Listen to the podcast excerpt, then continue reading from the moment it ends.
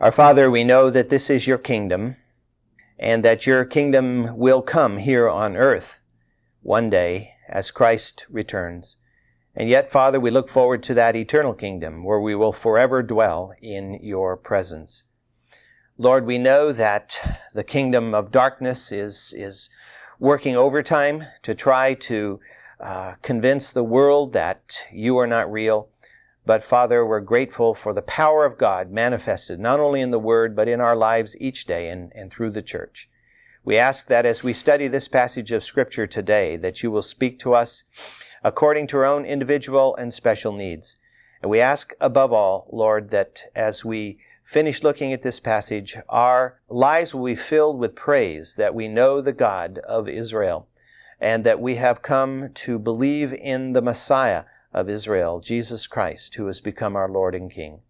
And Father, I pray that our love for you will radiate from our being in all that we do and all that we say, and that we will become believers in the inspired Word of God and observers of its truth.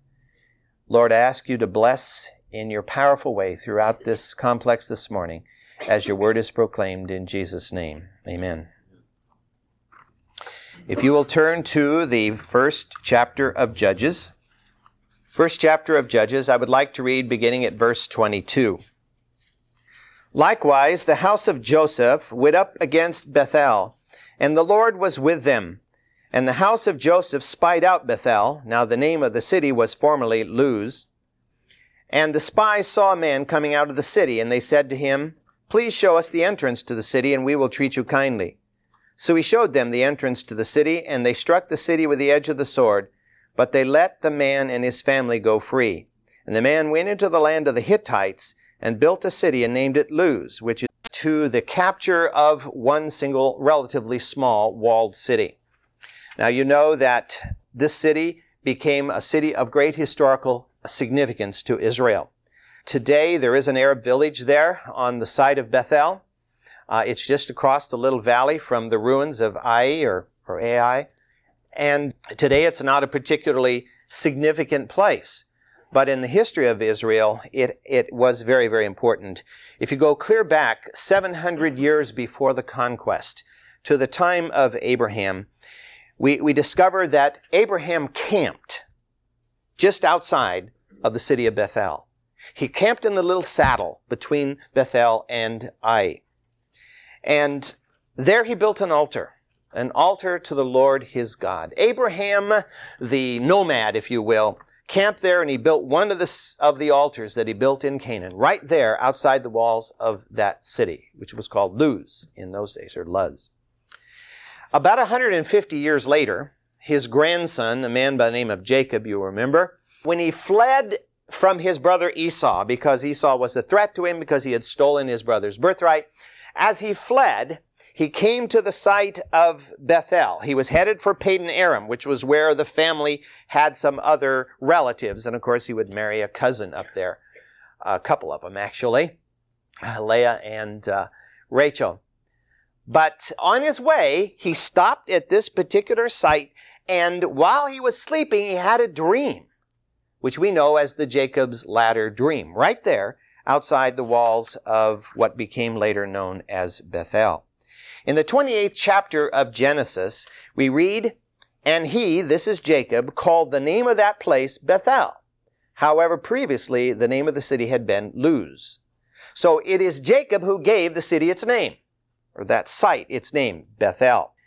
Later, after he was coming back from Padan Aram, and he had come into Canaan and had been at Shechem for a while, God said to him, Go to Bethel where I appeared to you and where sort of you might say Jacob made his initial commitment to God to serve him. And he said, go there and, and live there for a while. And he did, and he, and he went to that particular site, site, and he built an altar. And he named the altar El Bethel, which means the God of the house of God, because Beth is house, El is God. So Bethel means the house of God. Let me read the circumstances of that because it's very interesting from the 35th chapter of uh, Genesis. God said, the first verse of, of Genesis 35, then God said to Jacob, now he's living at Shechem and he had all that hassle, you know, remember with his daughter Dinah and the prince Shechem there, and they had slain the men of Shechem because uh, the prince of Shechem had raped his daughter Dinah. So then God said to Jacob, Arise and go to Bethel and live there, and make an altar there to God who appeared to you when you fled from your brother Esau. So Jacob said to his household and to all who were with him, Put away the foreign gods which are among you, and purify yourselves and change your garments. And let us arise and go up to Bethel, and I will make an altar there to God, who answered me in the day of my distress, and has been with me wherever I have gone. So they gave to Jacob all the foreign gods which they had, and the rings which were in their ears, and Jacob hid them under the oak which was near Shechem. And they journeyed there. As they journeyed, a great terror, there was a great terror upon the cities that were around them, and they did not pursue the sons of Jacob. So Jacob came to Luz, that is Bethel, which is in the land of Canaan, he and all the people who were with him. And he built an altar there and called the place El Bethel, because there God had revealed himself to him when he had fled from his brother. And then it also says that Deborah, Rebekah's nurse, died there. Jacob was, was a man who, as we know, his name meant supplanter, and he had tried to take away his uh, brother's birthright and successfully did that. And God had predicted that that would happen. And it would be therefore Jacob who would be the progenitor of the nation of Israel. But he met God at El, at Bethel the first time. And on his way back, he commemorated that. And you'll notice in order for him and his family to go there and commit themselves to the God which he had seen in his vision, they had to clean out all the bad stuff. All the little images that they had brought with them from Padan Aram had to be buried there under an oak tree at Shechem so that they would go before God without the trappings of the world and of paganism in their midst which of course tells us something about Jacob's relatives that were still living up in Padan Aram. They were not the followers of Yahweh. They were as pagan as had been their ancestor Terah, who had lived over in Mesopotamia and had come over here to Haran and, and then to Padan Aram region and continued to worship foreign gods.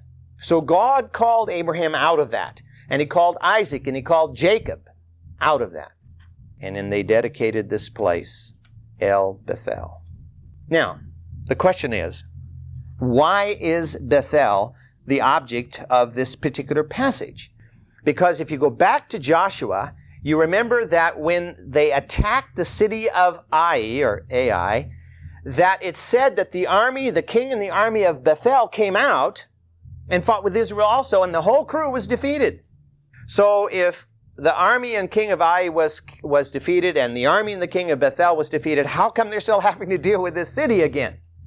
Well, the only thing we can assume is that Bethel was not permanently occupied by Israel after its army and king were defeated. Somehow they must have ignored it. They didn't, they didn't think it was that significant, so they had moved on. And it had reverted back to its uh, Canaanite population. And so here we have this account. Now, Bethel was actually in the territory allotted to Benjamin. So if you look at this, Benjamin has this narrow little strip here, and uh, Bethel is, is right in the fatter part of the uh, territory of Benjamin there. And it was allotted to Benjamin. However, the army which is to destroy the city of Bethel is not Benjaminite. The passage tells us that it's an army of the Ephraimites and the Manassites. Ephraim and Manasseh, you'll notice, are immediately north. Here's Benjamin. Then Ephraim is this spot, and Manasseh is further north. So immediately north. It apparently is that Benjamin had done nothing about Bethel, and the Ephraimites living so close to this pocket of paganism didn't want it there, so they said to their brothers, Why don't you come down and help us, and we'll wipe out this pocket of paganism? Well, we have an interesting story here, and it sounds a little weird when you read about it. The spies in verse 24 saw a man come out of the city, and they said to him, Show us the entrance to the city. Duh, you know, show us the entrance to the city. Well, you know, the road goes right to the entrance of the city. You follow the road and you'll come to the entrance of the city. So obviously, that cannot be its meaning. They weren't stupid. It was, it's, it's obvious they were not interested in a bloody siege or a frontal attack or, or a long term siege. Uh, they, they weren't willing to wait around until this city would succumb to uh, being strangulated by a surrounding army. So, what they have done is they sent some spies forward, and, and the army was out of sight, and this guy was coming out, and so they accosted him and they said, Hey, show us how to get into this city so that we don't have to have a siege or a bloody frontal assault, and we will preserve you and your family. Well, the guy, of course, knew about Israel, and there were the ruins of Ai were right over there to prove it. And, you know, the land was conquered and the army was just around the corner. Maybe they took him and said, Look, here's all our troops well, probably more soldiers than there were people living in the city of Bethel. And, and so he says, Okay, I will show you a secret or unguarded way into the city. That's got to be what this is saying here, because everybody knew where the gate of the city was. It was quite obvious. So there had to be that they were looking for a way to get into the city, or they were saying to him, Come down at 3 o'clock in the morning and uh, you know bop the centurion ahead and open the gate to us you know something like that. It had to be something whereby they would get into the city without a fight. That is what they're saying to him. Well what is interesting is the man agreed. They took the city. It says in verse 25 he showed them the entrance to the city and they struck the city with the edge of the sword but they let the man and his family go free. But then what does it say and the man went to the land of the Hittites and built a city and named it Luz, which is its name to this day. Now, when you read about that, my mind immediately went back to Jericho and to Rahab. And Rahab had protected the spies, and therefore Israel promised that she and her family would be protected. And what happened to Rahab? She married one of the leaders of Israel, leader of Judah. And, and, and her family became, in effect, Israelite. But what about this man? Does he say, oh, wow, you know, where I'm going to be saved, so I better make sure that I adopt the God of Israel and live amongst Israel? He says, no, I'm out of here. So what is he saying? He says, I don't want anything to do with you or with your God. Now, the nearest Hittite territory was about 250 miles to the north. So this guy had to go on a hike with his family to get all the way up there, uh, which would be in basically what would be uh, western Syria today. And, and, so he headed to the north. Now, the Hittites had a large kingdom up in um, what is today Turkey. And at one time, the Hittite Empire was very large. It was the major rival of Egypt in the second millennium before Christ. And it was sort of tailing off by this time that we're reading about. But the Hittites had been scattered around and they were living in different places in the land. In fact, you'll discover that Abraham knew Hittites when he lived at Hebron. So it's very possible, since this specifically says that he migrated to the land of the Hittites, that he himself was probably a Hittite living there in this Canaanite city.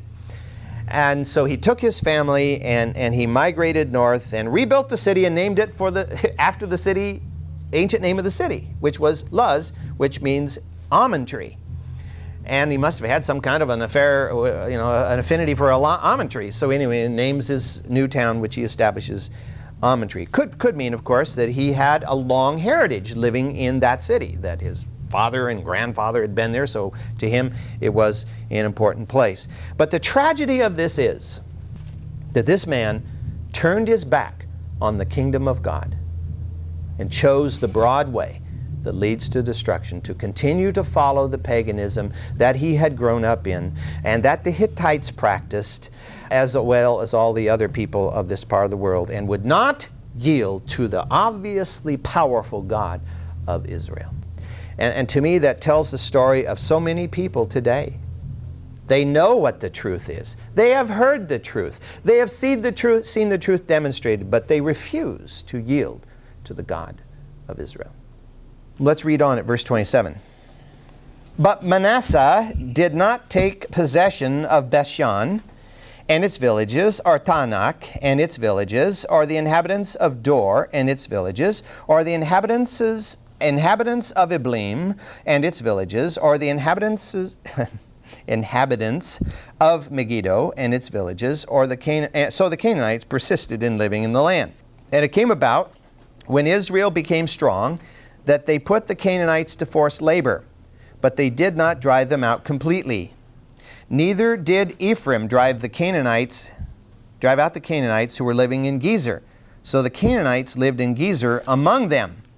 Zebulun did not drive out the inhabitants of Kitron or the inhabitants of Nahal.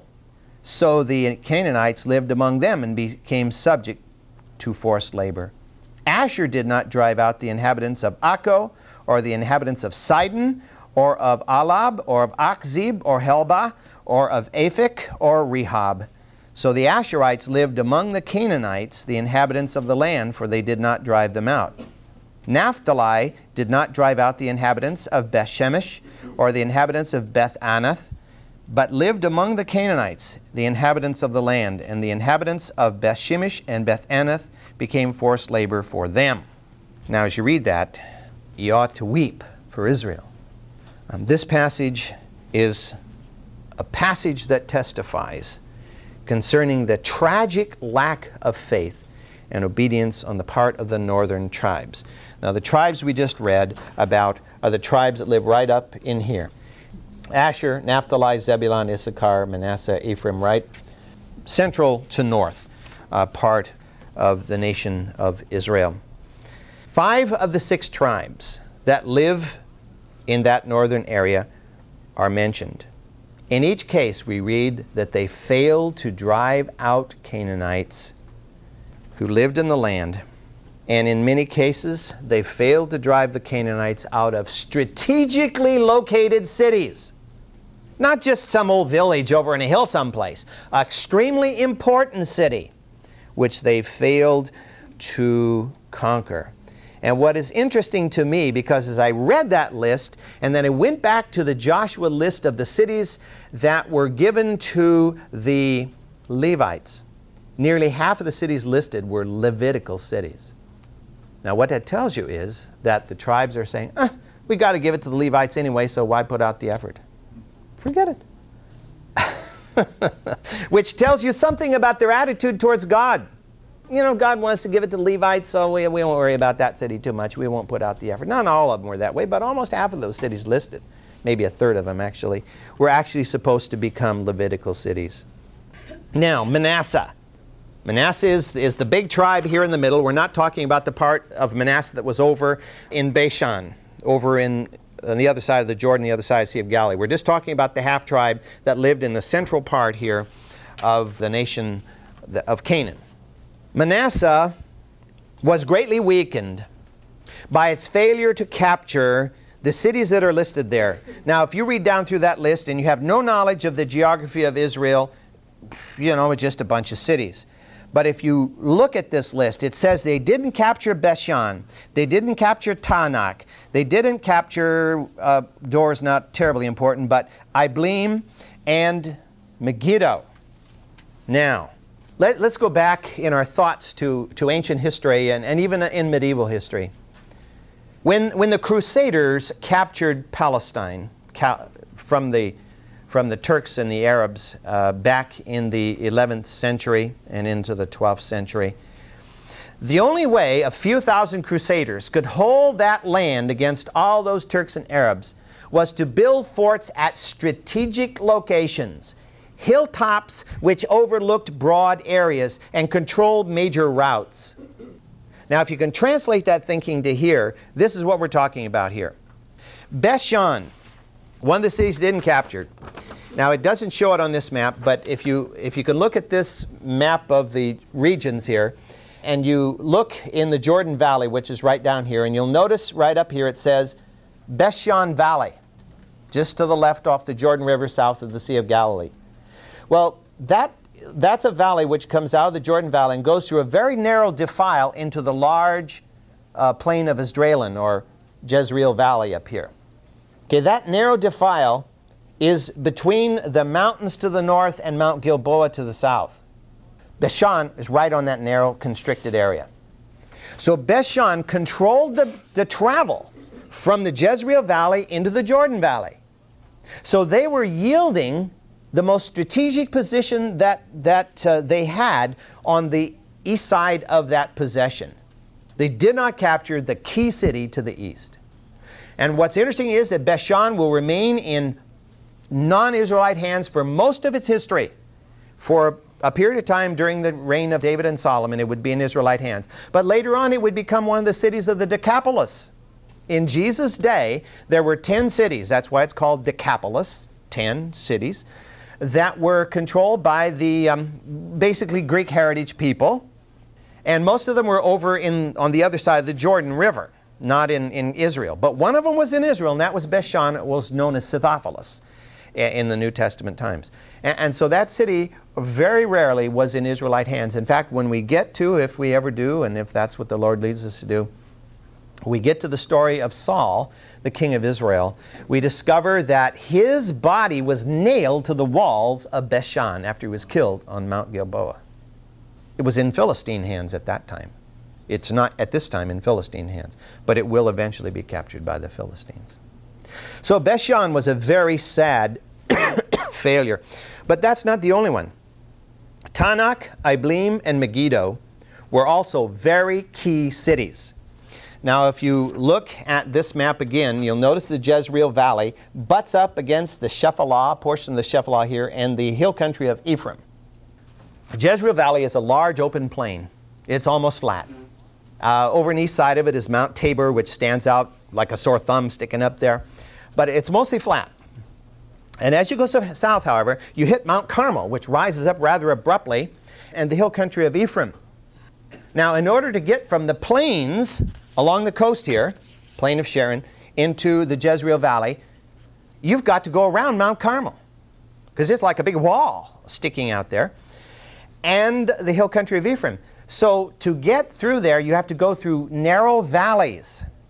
And those three cities control three of those valleys. They sit right smack uh, where that valley empties out in the Jezreel Valley. So Taanach, Ibleam, and Megiddo were strategic cities for controlling the traffic, and that was the main route of traffic through the Jezreel Valley to the plain of Sharon, right through there. You couldn't just, I mean, you could, I suppose, but you didn't just hike up over a mountaintop with your goods. You went through the roads and you followed through the valleys, and here were these pagan cities controlling the trade. So it's like, eh, you know, this is the way they were dealing with Manasseh. Uh, by not capturing those cities, that they, they were strangulated in their trade and in their control of the region. It was, these weren't just any old cities to not capture. They were very important cities they failed to capture. Similarly with the uh, case of Asher. Asher, you'll notice, is the tribe that was up on the north coast. See this bump right here on the coast of Israel? That's Mount Carmel, sticking out into the sea. Okay, Mount Carmel is right there. It runs northwest, southeast, right through here. And Asher came down to the northern slope of the mountain and up north. The territory that was allotted to them was territory that had been in the hands of the Canaanites who became known as Phoenicians. and as you read this, you discover they did not capture Akko or Sidon. And it mentions some other cities too. But the two key cities are Akko and Sidon because they were principal seaports on the Mediterranean coast in the territory that was supposed to be that of Asher. Had they captured Akko, which is, look, you, you, notice the bump right here. Well, if you go up the coast, you see just a little jog right there, and that's where Akko is. Akko today is, is a major city. By the way, right here in this little bay where this bump is, that's where Haifa is. Modern city of Haifa, which is the main port of Israel today. It's where the U.S. Navy parks its ships when they go in here to Israel. They park right there at, at Haifa. Well, you can see Akko from Haifa, right across the bay there. Akko was, was made into a major crusader castle, fortified city in, in the um, 12th century. But it was a principal seaport. There was no Haifa in those days. But there was Akko. And then there was Sidon further to the north. By failing to capture these cities, Asher not only allowed the Phoenicians to remain strong, but gave up the possibility of becoming themselves a major seafaring tribe. They could have been a major seafaring tribe, but by not capturing those principal sort port cities, they gave up that possibility. The other cities mentioned are not as militarily or economically as important, although one of them was to be a Levitical city.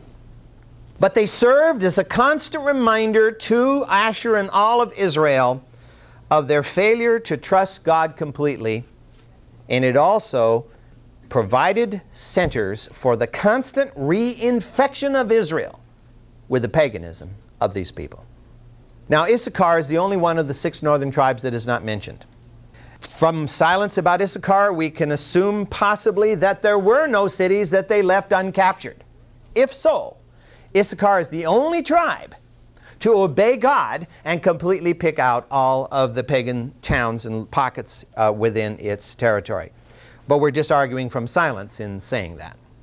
Now, in verse 27, it says at the end of verse 27 So the Canaanites persisted in living in the land. Canaanites persisted in living in the land.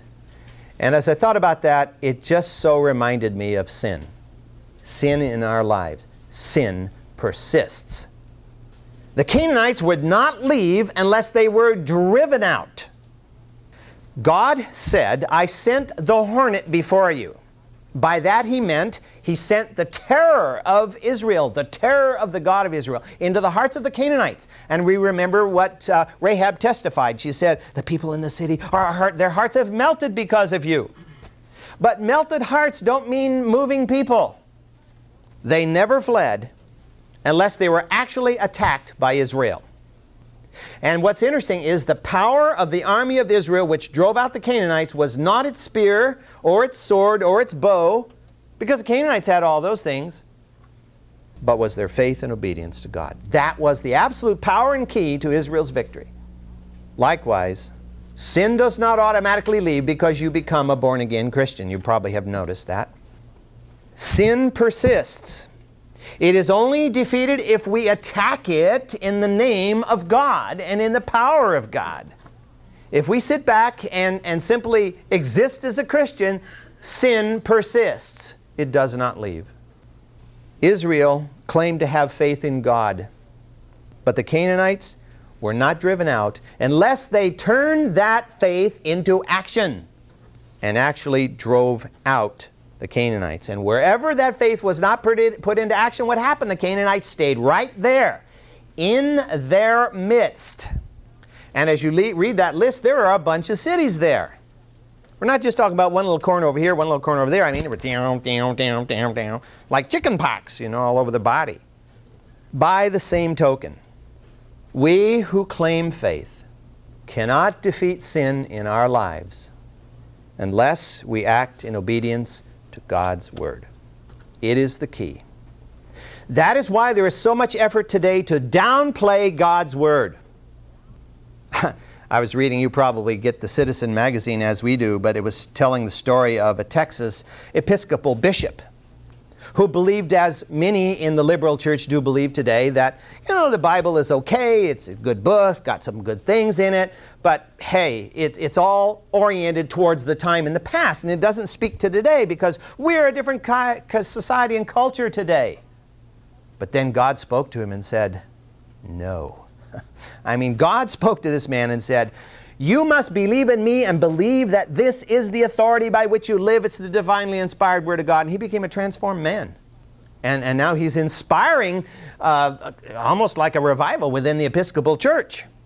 People returning to their roots of faith, and it all has to do, of course, with, with the idea of, uh, of uh, ordaining homosexuals and this kind of thing, and, and you know, blessing gay marriages and all of this kind of thing. This is what kind of uh, has stimulated uh, his um, action.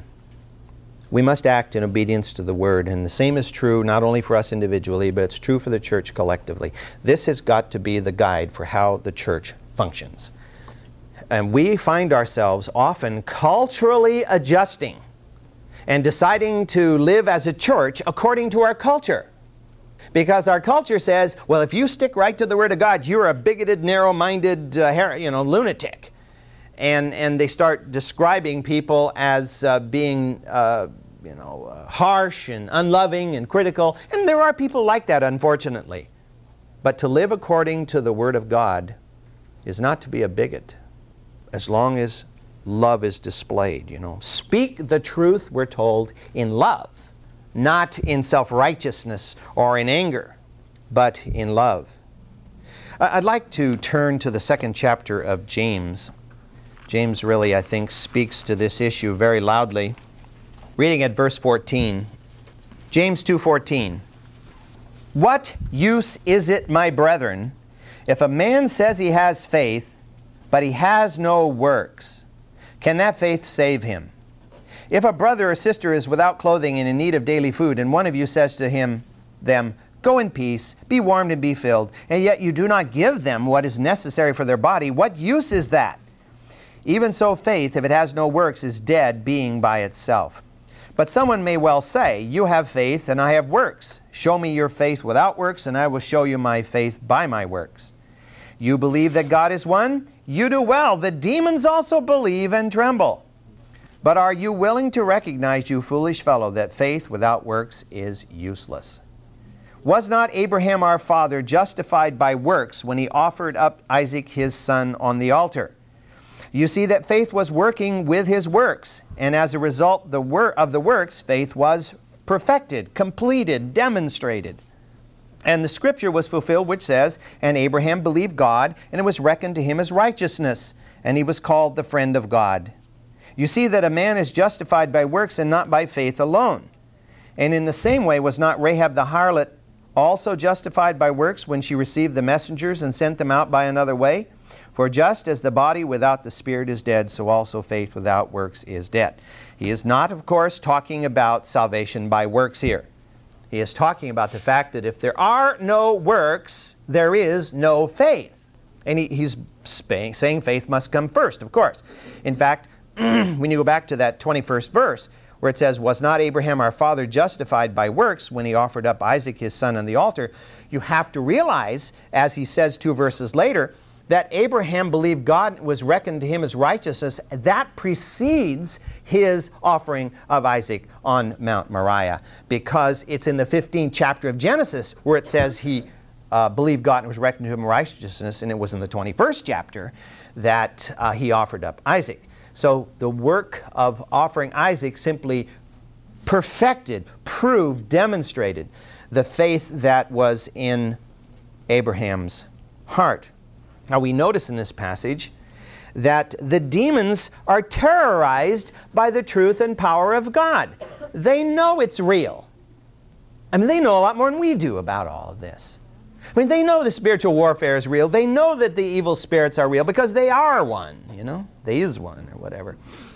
And they're terrified by the power of God. And they shudder, we're told. And James, of course, in the passage, tongue in cheek, says, Yeah, you believe that. You really do. Well, you know, big deal. The demons even believe that. Does the fact, however, that they are terrorized and that they shudder does that render them powerless against the church or against individual Christians? Absolutely not. Were the Canaanites rendered powerless because they were afraid of God and of Israel? Apparently not. They didn't get all driven out, right? And the next passage we're going to be going to tells us that they went on the, the offensive and they drove Dan back.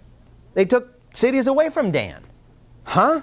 What's going on here? Where's the God of Israel? The God of Israel has not changed. Israel has changed. The only way that the demons and the, and the spiritual forces of darkness are rendered powerless is by faith based obedient action. We obey the word of God in faith, and then they are defeated. In the fourth chapter of James, we read, Submit therefore to God, resist the devil, and he will flee. Our faith must result in two actions. That first action is intentional submission to God's will and power in that incident. We face a crisis in our lives. We're facing attack by the evil one. And remember, the scripture tells us that we don't wrestle with flesh and blood, but we wrestle with principalities and powers. The events in our lives, if we are born again Christians who are attempting to live the life that God has called us to do, the things that happen to us are not accidents. They are intentional by the forces of evil to try to derail us. I'm not saying there's a demon behind every bush, but when something or someone is just aggravating you and turning you into something that you don't want to be, the evil forces of darkness are behind that. Whoever the person might be or whatever the event might be, behind it, in what's acting upon you, are the forces of darkness. And so the scripture tells us that we must submit first to God.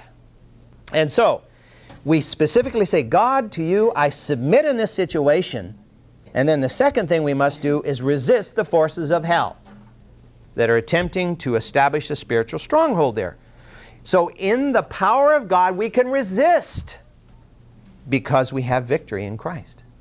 If Israel had gone forth by submitting to God and moving to the offensive, no Canaanites would have remained.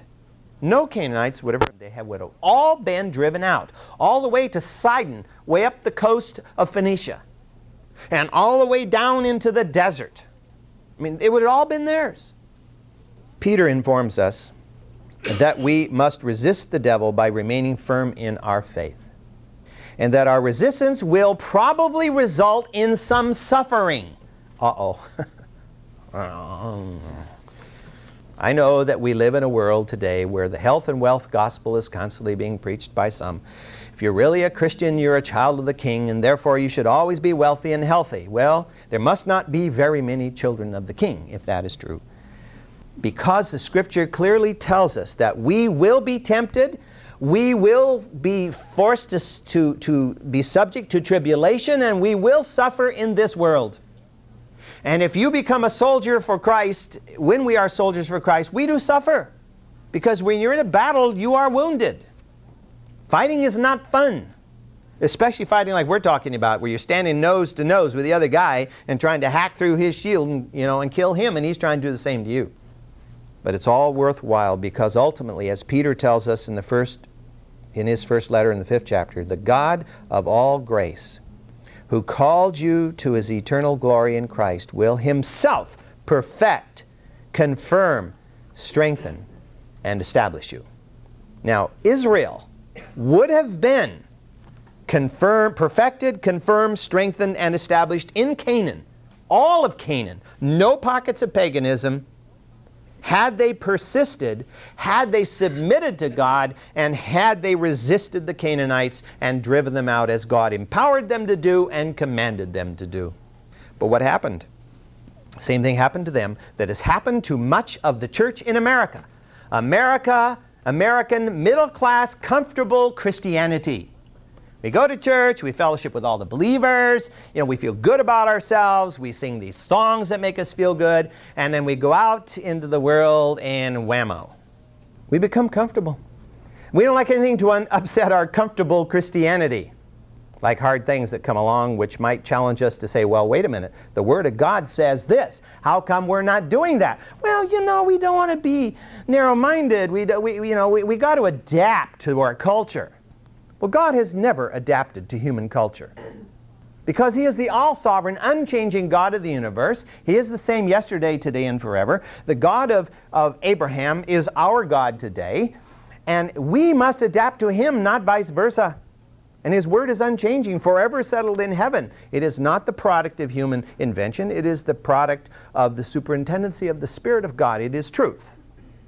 And we must adhere to that truth and live according to that truth. And when we bend it and say, well, you know, our culture accepts it more this way, so let's go that way. Well, that's to violate the Word of God, and that's to be rendered powerless, and that's to keep the Canaanites in our midst. Israel became satisfied with what they had conquered. It's too hard. The Canaanites have walls, they got iron chariots. We're tired. We don't want to fight anymore. Let's just settle down here. We got enough. We don't need any more. We'll just ignore them, they'll ignore us. In fact, when we're strong, they'll serve us. They didn't want to put out the effort or experience the suffering because suffering went along with the conquest. It wasn't like Israel just, you know, moved out across the landscape and defeated the enemy 200 to nothing, you know. Uh, when they fought, people were hurt.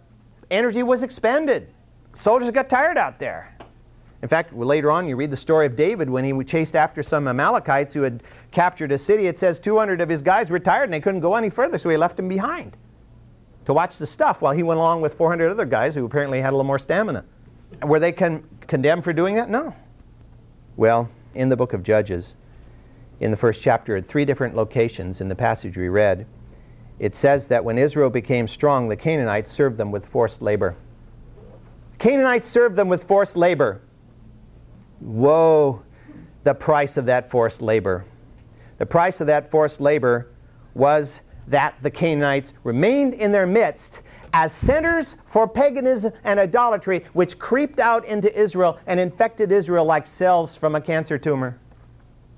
The cost of that forced labor was so high as to have been totally worthless. They would have been A thousand times better off they had wiped out or driven out all the Canaanites so there would not have been those centers of paganism in their midst. Far better than whatever the value was of the forced labor that any of those Canaanites gave them over any length of time. It didn't matter.